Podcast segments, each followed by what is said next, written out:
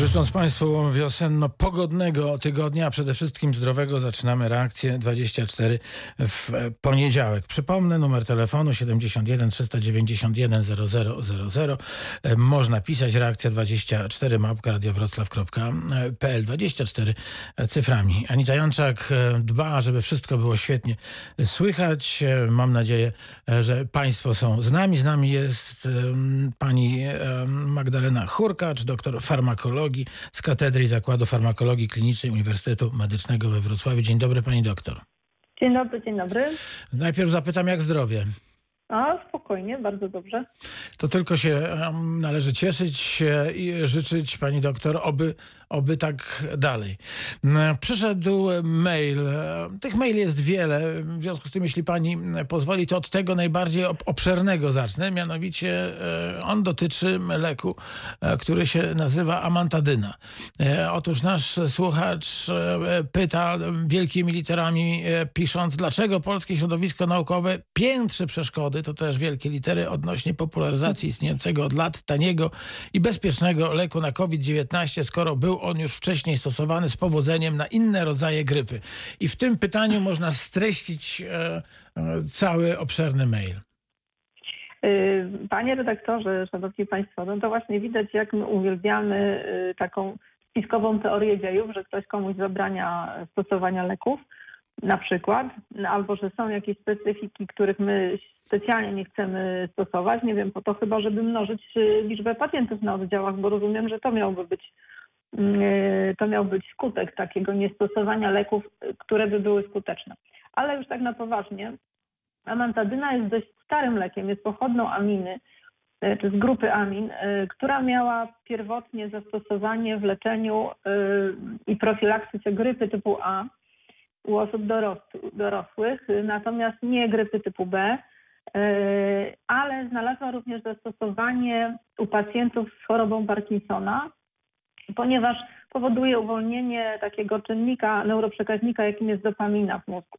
Natomiast dlaczego y, jakby takie główne kontrowersje wynikające z możliwości zastosowania y, COVID-19? Po pierwsze, COVID to nie jest grypa, y, jest to inny rodzaj wirusa. Znaczy nie COVID, tylko SARS-CoV-2, bo COVID to jest choroba oczywiście. Mm, e, po drugie, e, mm, lek ten powodował dość szybko narastającą oporność wirusową, w związku z tym zaprzestano stosowania go właśnie w grypie. Mamy inne, inne specyfiki. Po trzecie, powoduje dość liczne niepożądane działania, które mogą być po pierwsze powodować zaburzenie objawów, znaczy obserwacji objawów samego Y, przebiegu COVID-u, y, jak również no, mogą być niebezpieczne dla pacjenta, szczególnie na przykład z otyłością, y, z innymi objawami, na przykład kardiologicznymi. Dlaczego? Bo powoduje pobudzenie psychomotoryczne, a to jest najmniej istotne, bezsenność, omamy, halucynacje, drgawki, obrzęki, utrudnienia koncentracji, ale na tych obrzękach bym się skupiła, ponieważ przy leczeniu COVID-19 w pewnym momencie stosuje się sterydy, które same w sobie powodują obrzęki. Więc gdybyśmy chcieli zastosować jeszcze amantadynę, to nie mieliby, no, mogło, mogłoby dojść do zbyt dużego obciążenia serca. Y, tych niepożądanych działań jest dużo więcej, y, dlatego też amantadyna dzisiaj w chorobie Parkinsona również nie ma właściwie y, szerszego zastosowania. Mamy nowsze, lepsze leki. Mm, dlatego w tej chwili rusza badanie rzeczywiście, bo, no bo jeżeli ktoś chce takie badanie przeprowadzić i komisja biotyczna się na to zgodzi i urząd rejestracji wyrazi również zgodę, no to można takie badanie przeprowadzić. Badanie kliniczne, czy ewentualnie mogłaby y, w jakiś sposób pomagać y, w leczeniu. Natomiast y, myślę, że nie ma co nad nią bardziej się zastanawiać. Jeżeli wyniki będą pozytywne, to na pewno tak, ale nie liczyłabym na to, że to będą jakieś przełomowe mm, wyniki badań. Ale zgodzi się pani doktor z tym, że jednak e, słyszymy to, co chcemy usłyszeć i w sytuacji, kiedy jesteśmy tonącymi, to chwytamy się brzytwy. Jeżeli w e, przestrzeni publicznej pojawiają się informacje, że ktoś przyjmuje amantadynę, że jest fantastycznie, że gdyby nie e, ten środek to już dawno byłoby mm, po nim, no to, no to też trudno się dziwić, że szukamy takiej, takiego ratunku.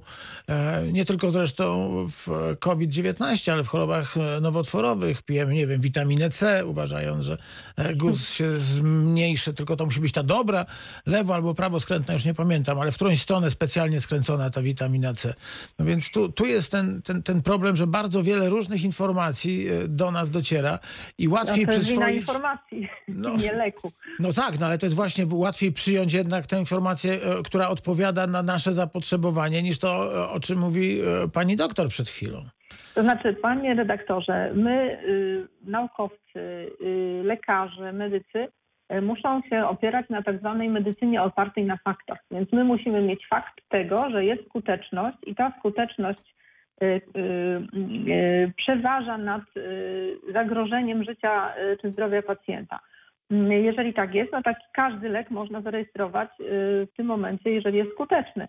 Natomiast my musimy tej skuteczności dowieść i dlatego trwają czy rozpoczynają się badania kliniczne nad tym zastosowaniem. Jak wiadomo, ponieważ nie ma w tej chwili e, jednego skutecznego czy kilku skutecznych leków e, na COVID-19, e, w związku z tym jedyną możliwością jest po prostu przyjęcie szczepionki i chronienie się i no, dezynfekcja, maseczka i dystans. To podstawowe rzeczy na razie mam. Szukają naukowcy różnych starych już leków, bo tak jest prościej, prawda, w tych, co już są zarejestrowane, poszukać nowej, nowych zastosowań właśnie wobec e, COVID-19.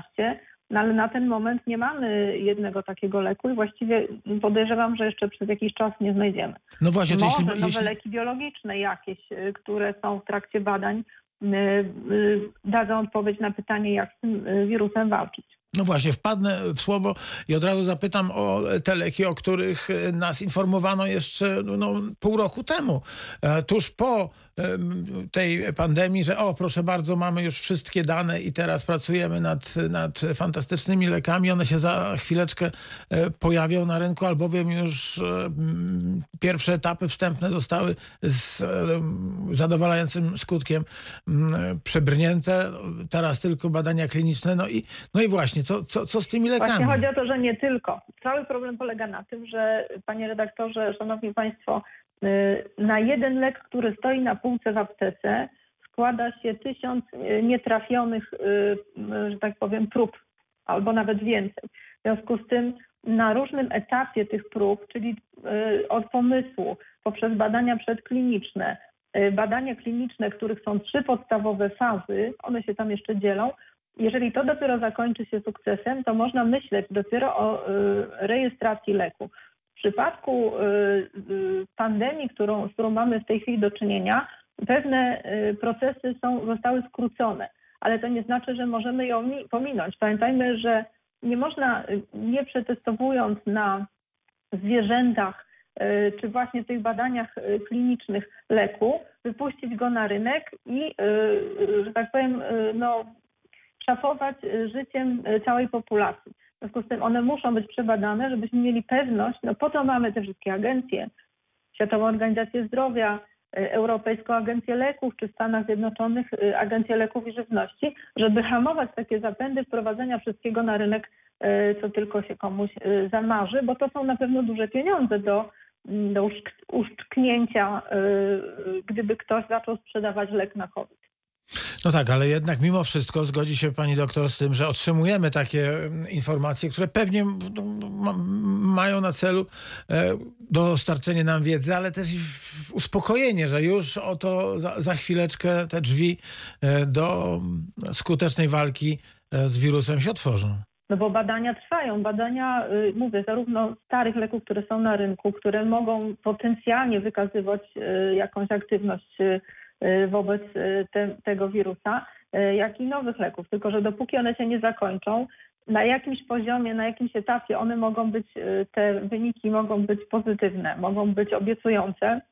Przychodzi kolejny etap i okazuje się, że niekoniecznie, więc my musimy po prostu poczekać na ostateczne wyniki i ostateczną decyzję organów, które zajmują się rejestracją naprawdę nie, y, myślę tak, jeżeli byśmy się wszyscy zaszczepili, gdyby oczywiście było tyle szczepionek, y, co trzeba, gdybyśmy wszyscy unikali pewnych y, niebezpiecznych zachowań, y, to w pewnym momencie ta epidemia powinna y, wygasać. Y, Natomiast leku myślę, że będziemy poszukiwać jeszcze przez kilka lat, jeżeli oczywiście zostanie, no bo na pewno zostanie niestety z nami ten wirus. Czyli e, może pani powiedzieć z pełną odpowiedzialnością e, jako farmakolożka, że takiej tabletki e, na COVID-19 po prostu nie ma. Łykamy trzy razy, nie, tak, trzy razy dziennie po jednej przez dwa dni Nie. i wszystko jest w porządku. To znaczy, jeszcze mamy dwie rzeczy, no, a mianowicie dwie możliwości, bo jeżeli chodzi o leczenie, to wypracowuje się w tej chwili, no przez to, że mamy bardzo dużą, no, nazwijmy to grupę populacyjną, tak, e, chorych, wypracowuje się pewne y, sposoby leczenia, czyli taką, takie wytyczne terapeutyczne. Y, One się zmieniają. Y, Już tutaj nie chcę jakieś tam szcz- o szczegóły wchodzić, bo to myślę, że, że mało kto, ko- kogo to interesuje.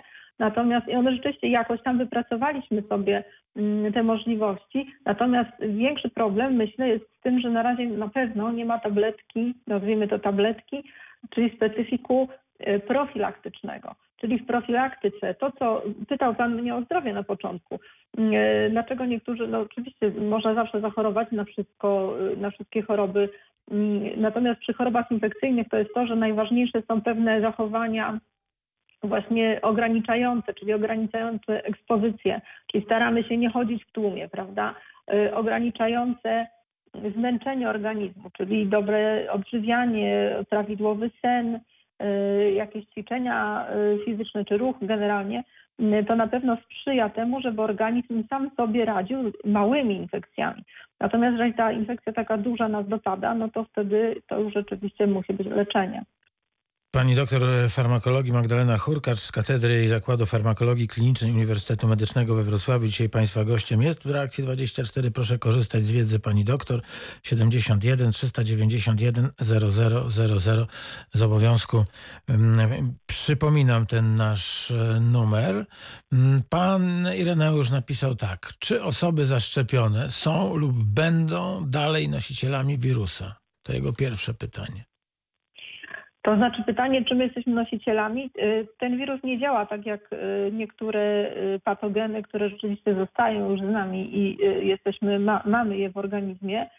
Y, Raczej nie, natomiast momen- y, nie wiemy tego do końca, bo takie badania są prowadzone, ale nie są jeszcze jakby ukończone i w sumie nie wiemy, czy jeżeli na przykład ktoś jest zaszczepiony i teoretycznie sam jest odporny, to czy nie może sam przenosić y, na przykład na skórze y, czy w drogach oddechowych, y, czyli nie chorując sam, czy nie może zakażać. Do końca tego nie wiemy. Dlatego muszą nawet osoby zaszczepione, tak jak na przykład ja, nosić maseczki i zachowywać te same dystanse.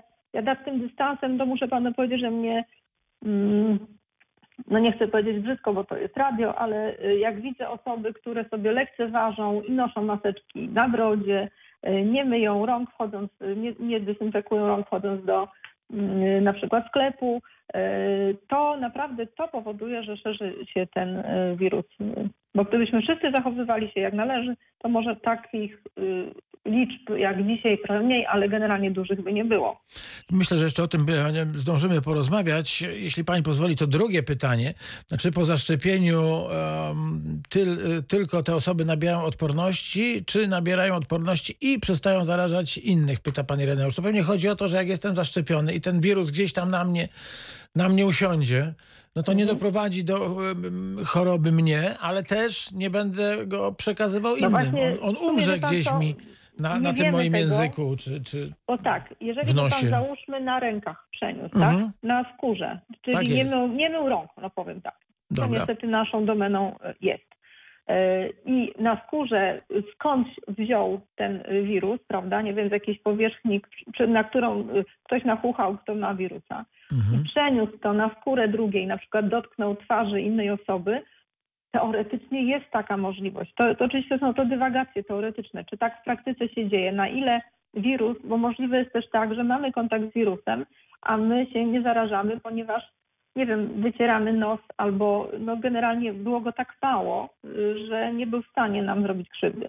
Bo to nie jest jeden malutki wirus, tylko podejrzewam, że ta y, ekspozycja musi być stosunkowo duża, chociaż ten nowy ta no- nowa mutacja po, podobno dosyć dużo szybciej powoduje infekcję niż y, poprzednia. Więc myślę, że ciężko powiedzieć. Lepiej tak jak napra- naprawdę po prostu zachowywać, mm, tak jak to powtórzę, powtórzę jeszcze raz, y, pewne zasady higieny, żeby mieć pewność, że komuś nie zrobimy krzywdy. Bo to jest naj- właśnie problemem jest to, że możemy sobie już nie zrobić, ale żeby komuś nie mm, krzywdy nie zrobić. Ja też, y, mimo że jestem zaszczepiona, staram się i w domu, y, a przede wszystkim wśród najbliższych, starszych osób zachowywać pewne i odległość i tak dalej, żeby broń Boże nie zrobić im po prostu krzywdy niechcący. Pani doktor Magdalena Hurkacz z Katedry Zakładu Farmakologii Klinicznej Uniwersytetu Medycznego we Wrocławiu jest z nami. No to teraz przejdźmy do... a zanim przejdziemy, to witamy na antenie. E, Jest z nami pan Wiesław. Dzień dobry. Dzień dobry. Witamy Ja pana. mam y, pyta pytanie, bo mój brat starszy ma ponad 70 lat, przeszedł koron koronawirusa, nie wiedział nawet o tym, bo zrobił sobie badania krwi i były te antygeny. No to ja sobie zrobiłem teraz y, badanie i wyszedł tylko jeden y, dodatni, ten, y, tam są dwie fazy antywirusów.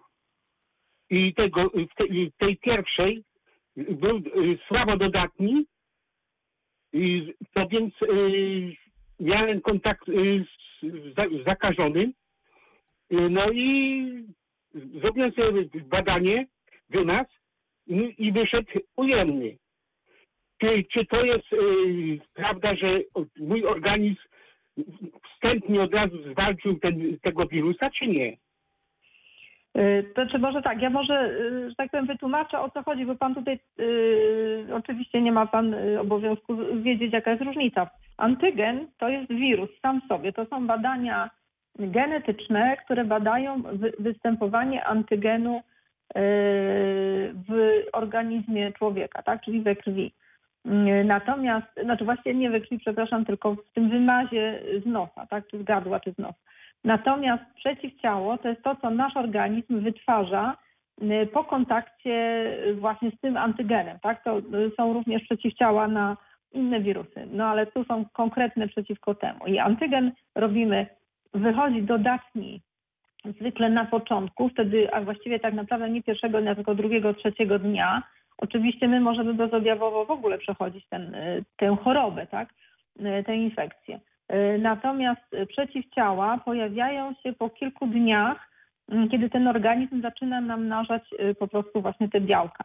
Ale może być taka sytuacja, że nie, że nie namnożą się w ogóle, bo mamy mm, no, taką strukturę y, immunologiczną, że się nie namnożą. W związku z tym wiem i znam takie osoby, które przechodziły na pewno mm, y, y, COVID-19, natomiast przeciwciał nie mają. Albo osoby, które miały ewidentnie kontakt na przykład naszych lekarzy na oddziałach covidowy- covidowych, którzy siłą rzeczy, mimo różnych maseczek i tak dalej, mają kontakt z pacjentami, którzy są na pewno chorzy i dalej nie mają przeciwciał. Nawet są osoby, które były szczepione i nie mają przeciwciał, więc też tak może być. Yy, Czy te, przede wszystkim, czy te przeciwciała się utrzymują i jak, utrzymają i jak długo, nawet jeżeli je wytworzymy, to dopiero zobaczymy za, myślę, kilka miesięcy. Mm, Natomiast tutaj, bo, w sumie nie wiemy, bo pan mówił tutaj antygen, to pan mówił przeciwciało, więc podejrzewam, że, na, że y.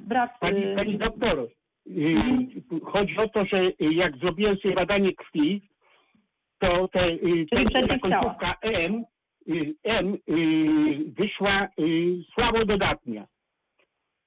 I tego, i ja pytałem w internecie, że te, ten, ten przeciwciało, przeciwciało M, końcówka, pani wie o co chodzi.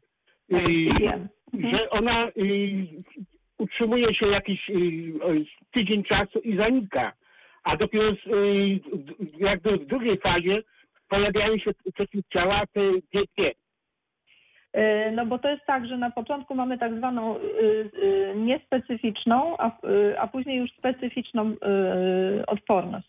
Więc po prostu chodzi o to, że to też zależy w której fazie choroby albo w której fazie infekcji, może nie choroby, infekcji, y, miał Pan to badanie robione, bo tego przecież Pan nie wie do końca, kiedy rzeczywiście Pan się zaraził, czy od brata, czy tak jak pan mówi, od jakiejś innej mm, osoby.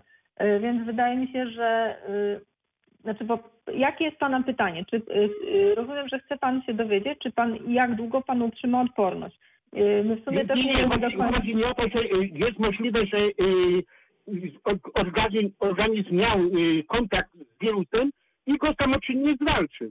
Tak, no bo to właśnie na tym polega bezobjawowy y, COVID-19, że ktoś miał kontakt, był chory, ale nie było objawów żadnych. Niektórzy nie mają po prostu objawów. W sumie to do końca nie wiemy, czy to wynika z ich naturalnej odporności mm, na ten rodzaj y, wirusa, czy po prostu mają tak silny w ogóle układ odpornościowy, czyli niespecyficznie właśnie y, są odpornieni na, y, no bo na przykład ktoś może mieć kontakt z grypą, z zakażonym osobą chorą na grypę i nie będzie chory, a drugi będzie chory, tak? No tak samo jest tutaj. No wirus jest wirus, po prostu Ale- musi się przenieść. to, to dowodzi, że mam dosyć silny organizm. Prawdopodobnie, że ma 70 pan silny układ odpornościowy i to tylko się cieszyć e, z tego. Tak jak mówię, stymulacja układu odpornościowego to jest tak naprawdę e, no, e, połowa sukcesu w ogóle, jeżeli chodzi o choroby e, infekcyjne. No No to ja, ja na grypę prawie w ogóle nie choruję, także No to widzi pan, ma pan po prostu naturalną, dobrą odporność. No to tylko pogratulować, panie Wiesławie. Niech pan nam żyje zdrowo i długo. Dziękuję, dużo wam życzę. Wszystkiego Ja dobrego. Niech pan mimo wszystko na siebie uważa. Bo Tak mo-. Wszystkiego dobrego. Proszę państwa, pierwsza część reakcji 24 właśnie teraz dobiega końca. Pani Magdalena Hurkacz, doktor farmakologii z Katedry i Zakładu Farmakologii Klinicznej Uniwersytetu Medycznego we Wrocławiu jest państwa gościem. Numer telefonu 71 391 0000. Za kilka chwil wracamy. Już mamy pół do pierwszej. Doktor farmakologii Magdalena Hurkacz z Katedry i Zakładu Farmakologii Klinicznej Uniwersytetu Medycznego we Wrocławiu jest z nami. Przypomnę, 71 391 0000 to jest numer telefonu, pod którym można z naszą ekspertką rozmawiać na antenie Radia Wrocław. Pani doktor, no to teraz e, przejdźmy do gorącego tematu, do tematu szczepień i do tego, mm, jeśli byśmy mogli od tego raczej zacząć, czym się różni szczepionka AstraZeneca od Pfizera i Moderny? E, No przede wszystkim budową. Bo, Pani doktor, jeśli można, taki, Mhm. taki zwyczaj. Pani wie o tym, że słuchacze mają e, zdecydowanie pierwszeństwo do szczepionek. Wrócimy, bo teraz dodzwonił się pan Mhm. Patryk, a jesteśmy na początku, więc Jasne. lepiej teraz przerwać niż w połowie. Dzień dobry, panie Patryku. Witamy na antenie Radia Wrocław. Dzień dobry. Ja bym oczywiście chętnie zaczekał, nie ma problemu, ale jak już zostałem wywołany, to zapytam. Chciałbym prosić o odniesienie się pani doktor do e, stanowiska e, pana profesora Piotra Kuny, pulmonologa z łódzkiego e, Instytutu Leczenia. Znaczy, no nie, nie wiem dokładnie jak się naz- nazywa jednostka, w której pan doktor, pan profesor pracuje, ale on ostatnio w mm, wywiadzie dla Radia Z, musiałem wymienić tą nazwę, e, wyraził takie stanowisko, że e, próby mm, za wszelką cenę unikania kontaktu z patogenem nawet w niewielkich ilościach mogą niestety wydłużać nasz proces nabywania odporności na e, koronawirus, e, ponieważ e, no, według niego e, właśnie niewielkie dawki wirusa mogłyby przyspieszyć ten proces nabywania odporności. E, Co więcej, E, Dzisiaj czytałem taki artykuł, że e, takie namiętne dezynfekowanie wszystkiego dookoła niestety może się w przyszłości odbić także na powstaniu e, antybiotykoodpornych e, bakterii. No i w związku z tym moje pytanie, czy e, ta polityka, przyjęta polityka za wszelką cenę unikania nawet drobnych dawek koronawirusa nie okaże się dla nas długofalowo e, w jakimś stopniu no, nie do końca sprawdzona, czy może przyniesie gorsze rezultaty niż, e, niż no, być może dopuszczenie, tak jak ten model szwedzki przyjął na początku. W zasadzie do tej pory e, tam jednak dominuje ta tendencja, żeby uodparniać społeczeństwo e, w sposób naturalny. Y, Wszystko byłoby super. Mhm, mogę? Tak. Wszystko by było super. To znaczy ja też nie jestem za tym, żeby się mm, sterylizować całkowicie i cały czas tylko, nie wiem, no myć ręce, no to może tak, ale generalnie nadmiernie y, chronić się przed bakteriami i wirusami. bo one rzeczywiście, kontakt z nimi y, powoduje, y, no bo to jest tak zwane prezentowanie antygenu układowi immunologicznemu.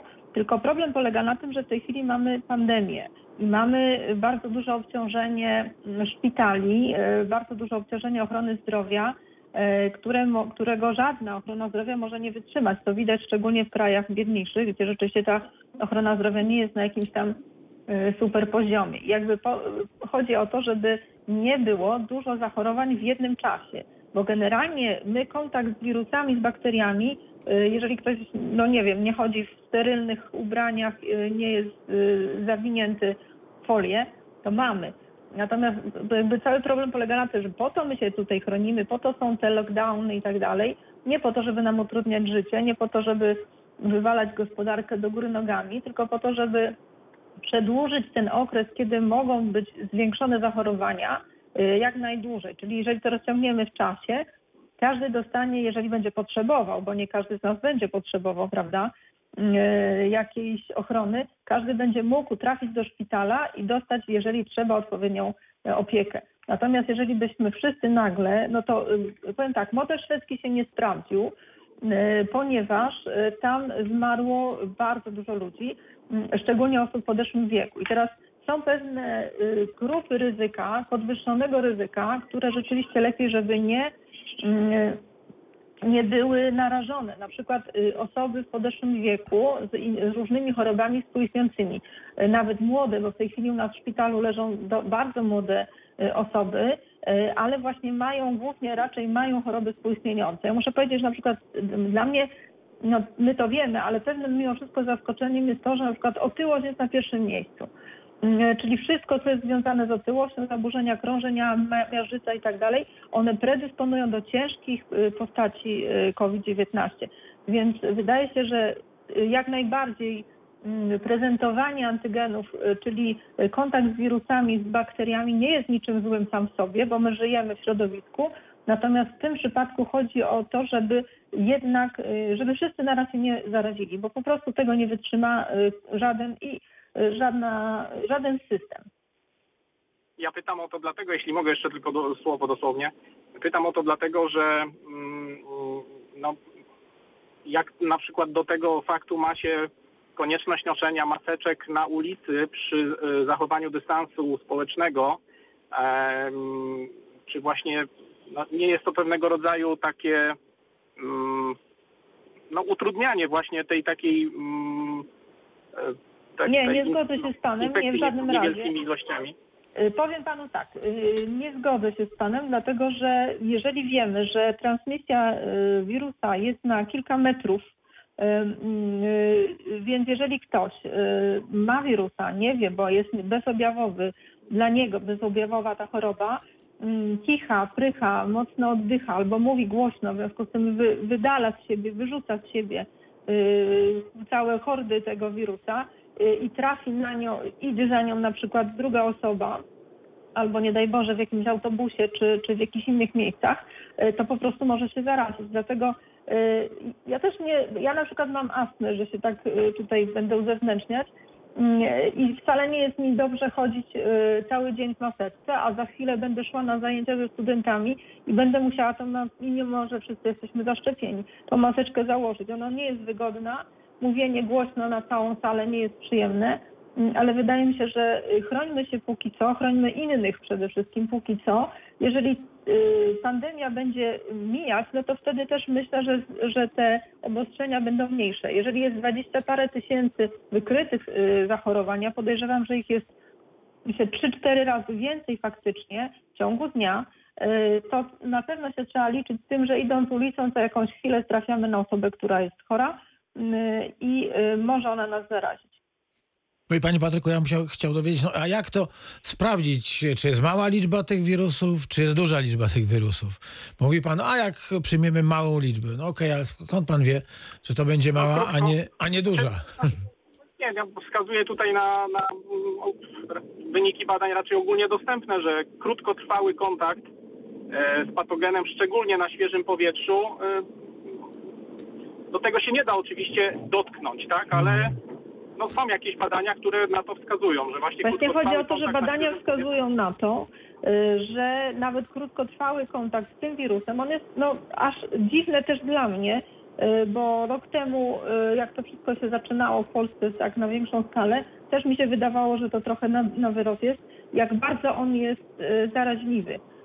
I naprawdę to potrafi być y, kontakt chwilowy, jeżeli jest osoba, akurat no, pewien zbieg okoliczności się zdarzy, y, to ko- osoba za chwilę jest chora. No ale niegdyś mówiono nam, że 15 minut, e, w tej że chwili już bliżej niż półtora metra. Mutacje.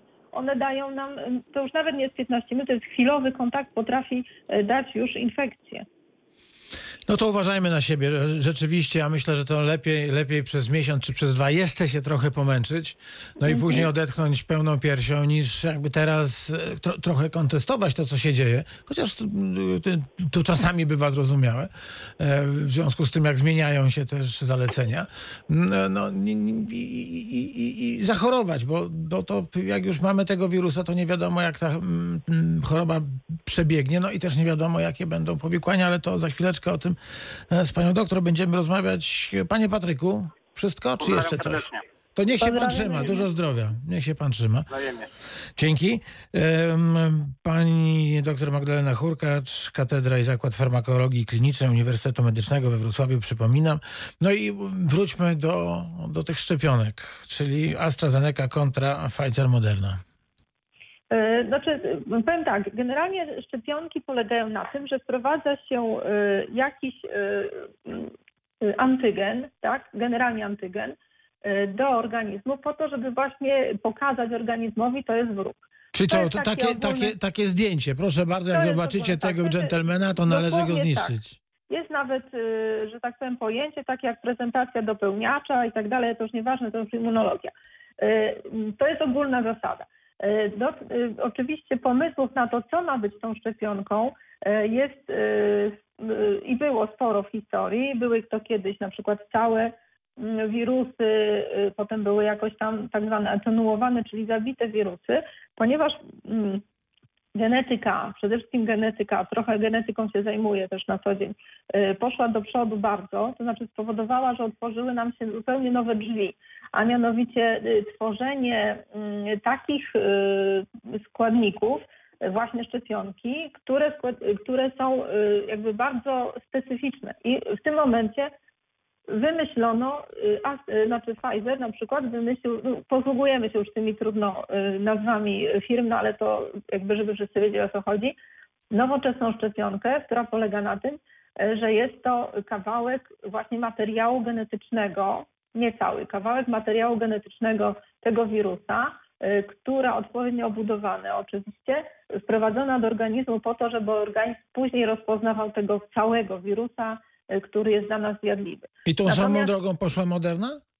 Y, i podobną drogą. Natomiast AstraZeneca y, poszła w inną stronę, a mianowicie bardziej na jakby konwencjonalną metodę, czyli wprowadzono mm, taką szczepionkę, która składa się mm, takie, z takiego wektora, który został opracowany na bazie szympansa, układu immunologicznego szympansa.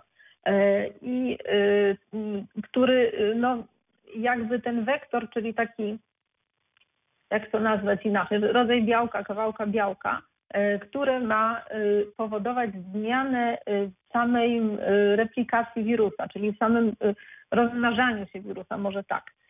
E, I to, e, czyli hamuje w pewien sposób rozmnażanie się tego wirusa już wewnątrz organizmu. E, Inne z kolei szczepionki e, na przykład wpływają na zmiany właśnie tego wirusa, że on nie jest w stanie się połączyć e, z tym białkiem, z którym się łączy, powodując później już chorobę, tak? Czy możemy tu pani doktor postawić kropkę, bo czeka pan Paweł ze Świdnicy, czy jeszcze trzeba coś dopowiedzieć teraz? Żeby Nie, znaczy chodzi o to, że jakby trochę inny sposób myślenia, natomiast y, y, skutek ma być taki sam, że wirus ma się nie rozmnażać. Nie rozmnażać. Na pewno wrócimy do spraw e, związanych ze szczepionkami. Pozdrawiamy Świdnicę, pozdrawiamy pana Pawła. Dziękuję, że pan poczekał. Teraz antena dla pana dyspozycji. Dzień dobry. E, Dzień dobry bardzo, pozdrawiam wszystkich, dobry. dziękuję za audycję.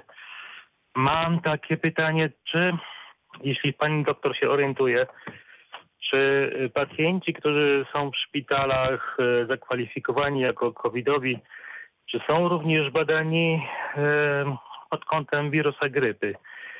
Czy przypadkiem nie posiadają również tego wirusa? No, mówi się, że grypa zniknęła, prawda? No nie, nie, nie, Nie nie się to. W takim razie, czy ktoś liczy właśnie te przypadki e, grypy w. Polsce, prawda? Tak, y, panie Pawle, jeśli mogę tak się do pana zwracać. e, Rzeczywiście, e, znaczy powiem tak, e, mm, jeżeli, żeby kogoś leczyć przeciwko grypie, no to musimy mieć pewność, że ma tę grypę. Jeżeli ma e, objawy COVID, e, to też wyklucza się, mamy tak, takie badania jakby poliwalentne, czyli wielo, e, na wiele różnych wirusów, więc bada się te podstawowe wirusy, e, które mogą być e, ewentualnie przyczyną infekcji. E, I chyba, że nie ma zupełnie podejrzeń, nie ma objawów, które mogłyby sugerować grypę, bo jednak grypa no, inaczej wygląda niż mm, objawy COVID-19. Natomiast nie, jeżeli mamy podejrzenie, to wyklucza się rzeczywiście tę chorobę. Y, Przebieg jej oczywiście jest zupełnie też y, inny. Więc pacjenci, którzy leżą z powodu COVID-19 mają, y, proszę mi, że tak powiem, wierzyć, mm, wszystkie badania, które są potrzebne do tego, żeby odpowiednio go zdiagnozować. Jeżeli mają inne choroby, inne schorzenia, to również te schorzenia są leczone e, i są e, diagnozowane, więc mają i podstawowe badania krwi robione i jakieś e, ewentualnie rozszerzone, jeżeli jest taka konieczność.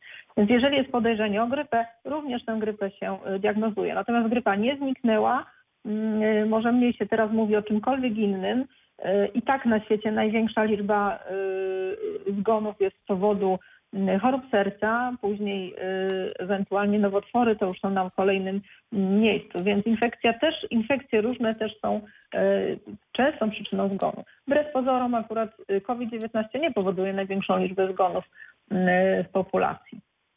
A tu podejrzewam, że panu e, Pawłowi chodziło, jeżeli e, nie, to proszę mnie poprawić, panie Pawle. Czy nie, e, nie miesza się grypy z COVID-em Nie. i, Nie, no one mają i nie mówi się o tym, że ktoś ma COVID, jeśli ma grypę? Jeżeli ktoś ma. COVID, to pierwsze co się wyklucza, jeżeli jest podejrzenie infekcji wirusową, to się sprawdza, jakiego typu to jest infekcja, więc sprawdza się kilka pato- tych patogenów, czyli to zarówno COVID, znaczy nie COVID, zarówno SARS-CoV-2, źle się wyrażamy. COVID to choroba, SARS-CoV-2 to jest patogen Wirus. wirus, y, jak również wirusy grypy też się bada, bo są y, po prostu na to y, metody, zresztą podobne trochę do tych metod badania przeciwko SARS-CoV-2. Więc to się bada. Jeżeli się wykluczy mm, jedno, to bad- bada się w kierunku kolejnego, jeżeli, tak żeby stwierdzić, co rzeczywiście jest przyczyną infekcji. Panie Pawle. Nie miesza się tego, bo to po pierwsze objawy są inne, a po drugie bada się jedno i drugie, jeżeli jest taka konieczność. A, ale czy można mieć pewność, że liczby, y, które są podawane, liczby chorych e, właśnie na, e, dobrze mówię, e, Na grypę? no potoc- potocznie powiem, koronawirusa, Mhm. te liczby to są e, liczby ludzi, u których wykluczono inne wirusy. Czy to są Znaczy, liczby u nie, których, nie, e, inaczej. osób, u których potwierdzono e, liczby chorych, które SARS-CoV-2. mamy nawet y, na, na portalach takim czy innym, prawda, które mówią, że dzisiaj było tyle i tyle, to są potwierdzone y, infekcje SARS-CoV-2. Nie COVID, Ale bo czy- to jest ale- choroba SARS-CoV-2. Potwierdzone tak, tak. infekcje Mhm. SARS-CoV-2. Ale Natomiast- czy te osoby y, były badane również pod kątem innych wirusów, jakby tak obligatoryjnie? Czyli i rozumiem, że chodzi panu o to, czy ktoś może być chory i na grypę, i na SARS-CoV-2. Znaczy na COVID-a, tak? Yy, może mieć w organizmie yy, wirusa, nie wiem z, z jakimi efektami. Powiedzmy, że ma w organizmie wirusa.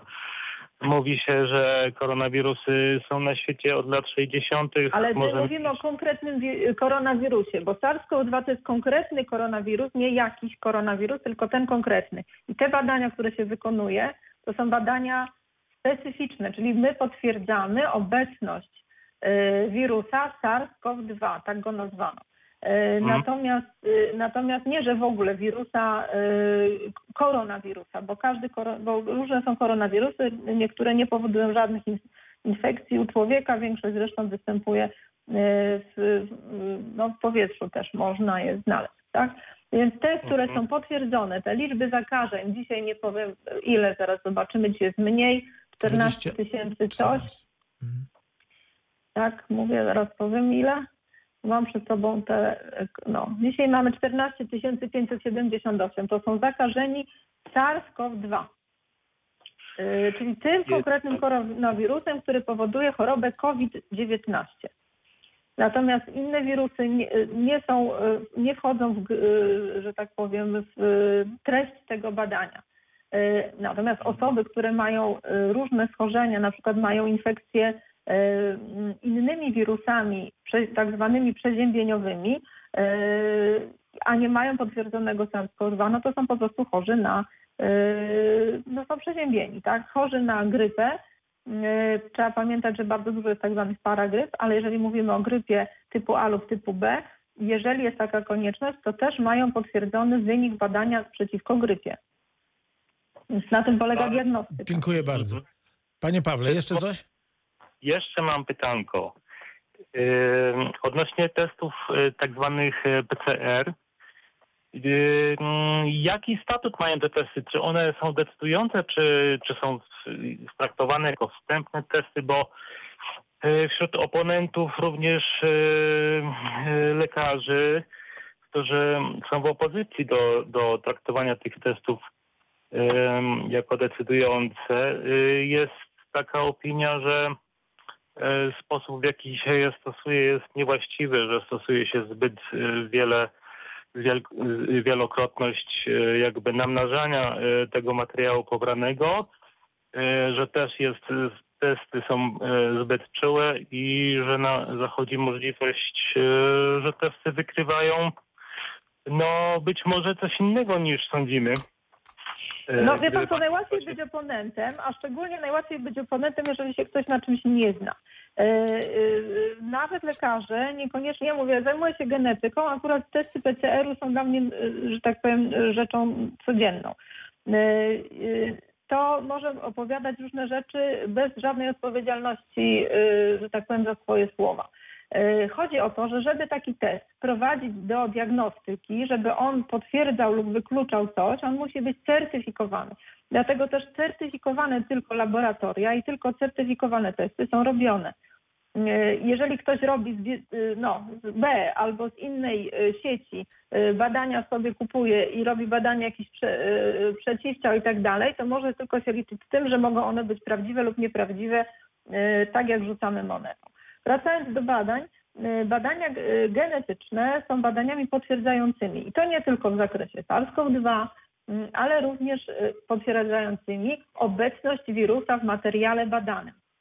Oczywiście mogą się zdarzać jakieś pojedyncze, y, fałszywie dodatnie lub fałszywie, najczęściej fałszywie ujemne y, wyniki, jeżeli jest na przykład źle pobrany materiał y, do badania. Y, Natomiast y, fałszywie dodatnimi to bym uważała. Co do tego, jak dużo jest replikacji y, w trakcie badania robionych, to one są tak skonstruowane, żeby ta liczba y, powtórzeń spowodowała wynik y, prawdziwy. To znaczy, że jest tam na tyle dużo wirusa w tym badanym materiale, że można stwierdzić, że dana osoba, która, od której pochodzi materiał, y, ma w sobie wirusa, który może być, że tak powiem, powodować infekcję. Także co do tego, to jest nieprawdą, y, co, co pan tam gdzieś usłyszał, y, co mówią może i lekarze. Y, Ja znam różnych lekarzy, którzy nawet opowiadają o, o rzeczach, które się w głowie nie mieszczą, więc za to odpowiedzialności nie będę brała za całą populację medyków. Natomiast Tak, tak. badania są tak skonstruowane, certyfikowane, powtarzam, badania certyfikowanych laboratoriów, żeby wynik był miarodajny. To tak jak pan robi badanie na przykład morfologii krwi, albo y, jeżeli pan y, to badanie robi w dobrym laboratorium, y, to ono na pewno będzie prawdziwe. Natomiast jeżeli pan sobie robi na przykład badanie cholesterolu z palca, to często robią niestety dietetycy, swoich, co jest zresztą niezgodne z prawem i taki wynik wydają pacjentowi, czy swojemu właściwie klientowi, to to się nie mieści w głowie, ponieważ najczęściej te, te wyniki są fałszywie, fałszywe po prostu. E, W związku z tym, co do badań laboratoryjnych, to na pewno nasze laboratoria certyfikowane e, wydają wyniki prawdziwe. Mówimy o pani- badaniach pani- genetycznych. Pani doktor, mm, badania genetyczne to są PCR, czy o, in, Tak. o innych pani mówi? Mówię o PCR. i- Ilukrotnie się namnaża materiał pobrany w tych badaniach genetycznych? A znaczy, nie, nie wiem, dlaczego pan o to pyta, ponieważ to nie jest tak, że się namnaża, tylko po prostu w trak po to, żeby zrobić wynik, uzyskać wynik, który da się odczytać, y, w trakcie badania za pomocą polimerazy y, z jednego, y, że tak powiem, kawałka nici, bo to się tak dokładnie robi, Ja, E, ja bardzo, namnaża się ja bardzo wielokrotnie. ja, ja, ja nie mam takich ambicji, żeby zostać e, po tej rozmowie e, naukowcem. E, Do czego zmierzam? No, s- e, spotykałem się z Zwykle w badaniu genetycznym jest od kilkunastu do kilkudziesięciu cykli, ponieważ one rosną, y, czyli ten produkt badania rośnie w sposób geometryczny, więc z jednej nici uzyskujemy około 3 milionów y, nici, tylko kawałka oczywiście. W ten sposób tak się y, robi badania różne, na przykład u mnie w laboratorium, jakby pan przyszedł, zobaczył, tak się robi badania y, pewnych mutacji, właściwie polimorfizmów y, dotyczących metabolizmu leków. Y, Ten sam y, sposób badania. Tutaj robi Musimy to kończyć. Ba bardzo przepraszam. Ja, ja tylko tak na Tak. koniec przypomnę, że to y, pan doktor Szumowski, będąc ministrem zdrowia, się wyraził o testach PCR, że dają do 80% wyników fałszywie dodatnich. Do 80%. i- Myślę, że to Dobrze. jest y, jakieś przejęzyczenie. Pani No, doktor, to ja mam prośbę. Musi, musimy kończyć. Panie. Pawle, dziękuję za telefon. Pani doktor, już teraz zapraszam na, e, do kolejnej wizyty w Radiu Wrocław. E, Na, na dzisiaj to wszystko w reakcji 24. Proszę pozdrowić od Radia Wrocław swoje e, studentki i studentów. I Dobrze, dziękuję dużo, serdecznie. dużo ja zdrowia. na zajęcia. Trzymajcie się ciepło. Wszystkiego dobrego.